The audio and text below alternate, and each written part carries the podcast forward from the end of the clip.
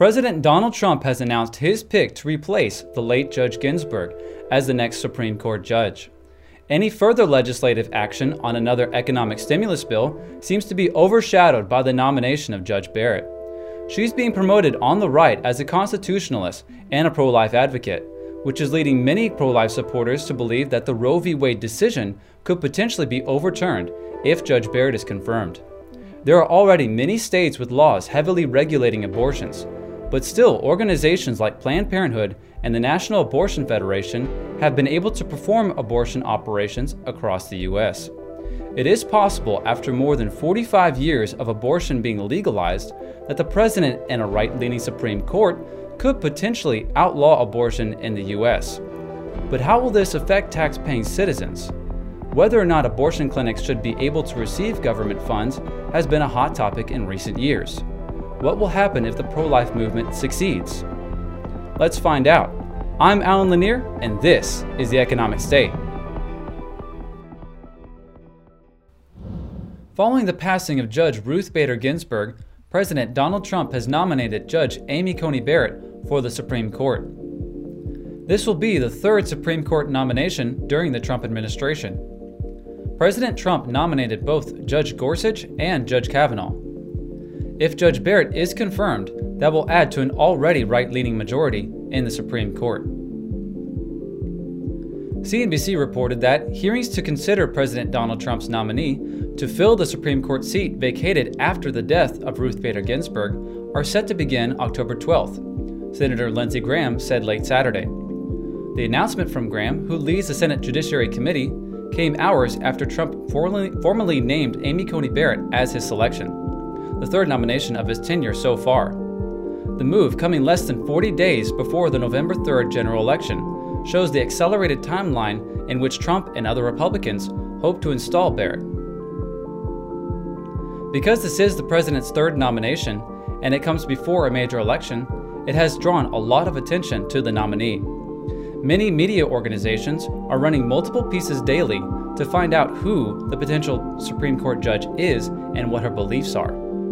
Considering that the Supreme Court is able to drastically change healthcare with one decision, pro choice advocates want to know everything about her. According to Barron's, Barrett, 48, currently serves as a judge on the U.S. Court of Appeals for the Seventh Circuit, which covers Illinois, Indiana, and Wisconsin, and is based in Chicago. President Trump nominated her to the bench in May 2017, and the Senate confirmed her on October 31, 2017. She graduated from Notre Dame Law School in 1997 and clerked for the Supreme Court Justice Antonin Scalia from 1998 to 1999. Like Scalia, Barrett has described her legal philosophy as originalist, meaning that she believes law should be interpreted based on the perspectives of the people who wrote them at the time. Barrett has taught law at Notre Dame Law School since 2002. President Trump and conservatives would like to confirm Judge Barrett quickly. Judge Trump has stated that he would like to have her confirmed before the election. Democrats have vocalized their disagreement with the Rush confirmation and have asked Barrett to recuse herself from the election decision if she is confirmed on time. Only the Senate has control of when she is confirmed, and only Barrett can decide whether or not to recuse herself. If Judge Barrett is confirmed, that will mean a right leaning 6 3 court. Six judges were nominated by Republican presidents, and three were nominated by Democrat presidents. The Supreme Court's decisions during the Obama administration helped enact liberal policies, including supporting the Affordable Care Act and legalizing same sex marriage. After the Trump administration elected both Judge Gorsuch and Kavanaugh, the court became more centered in its decisions. Now, conservatives may have a majority support in the Supreme Court. The New York Times stated that partisans on both sides have not made a secret of their plans to use the confirmation fight for political gain.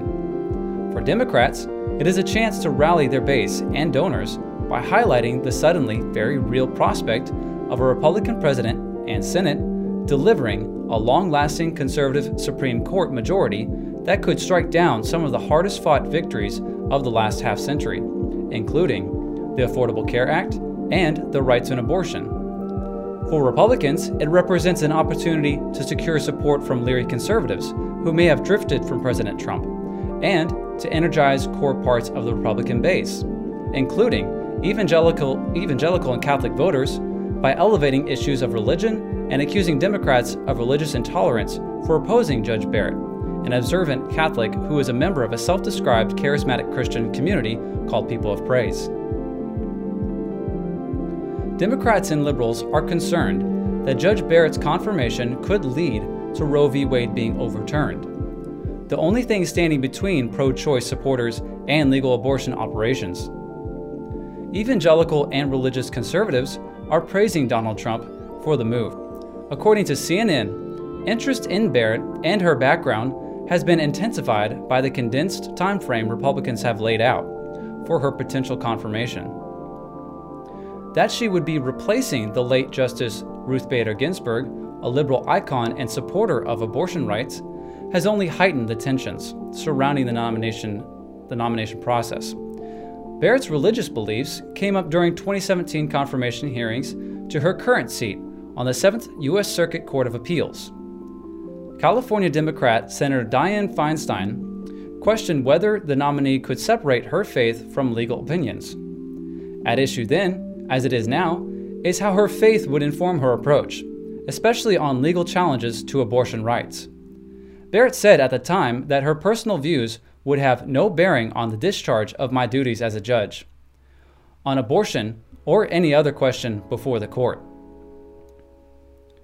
Abortion and healthcare are two of the most intensely debated topics in Washington.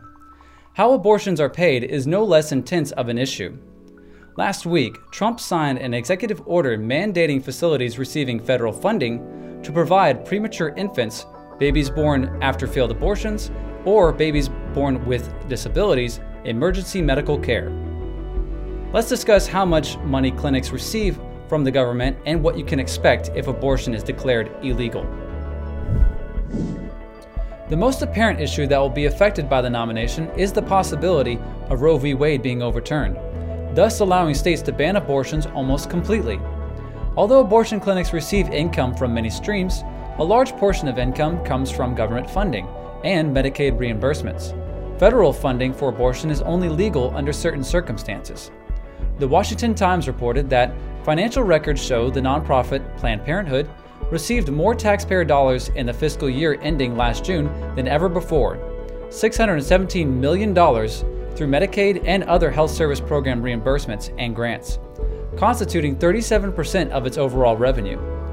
Federal funds are borrowed from paying for abortions, and Planned Parenthood says abortion represents a single digit fraction of the services it provides to more than 2 million people annually, including breast cancer screening, pap smears, and contraceptives.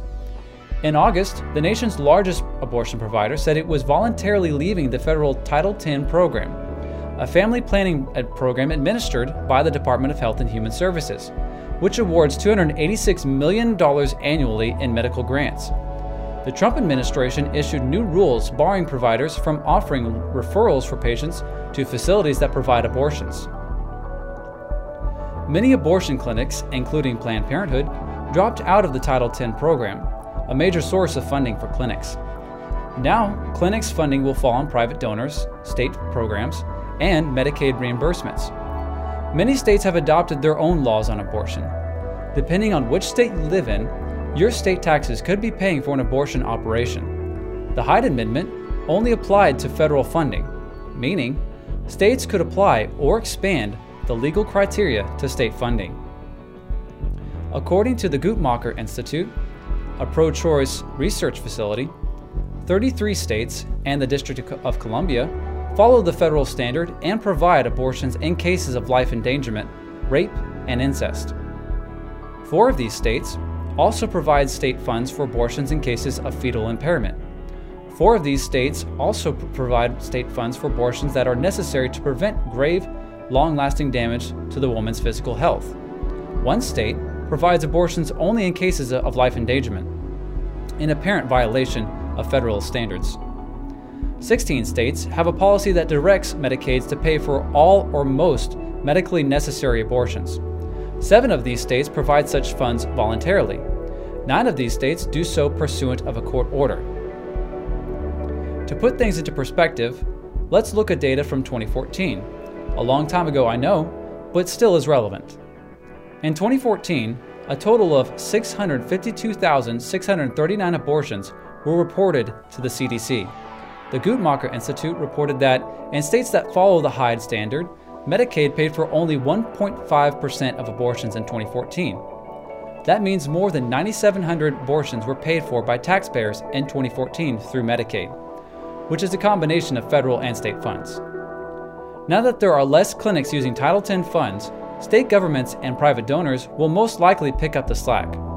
As far as Roe v. Wade is concerned, if overturned, zero federal tax dollars would be used to pay for abortions.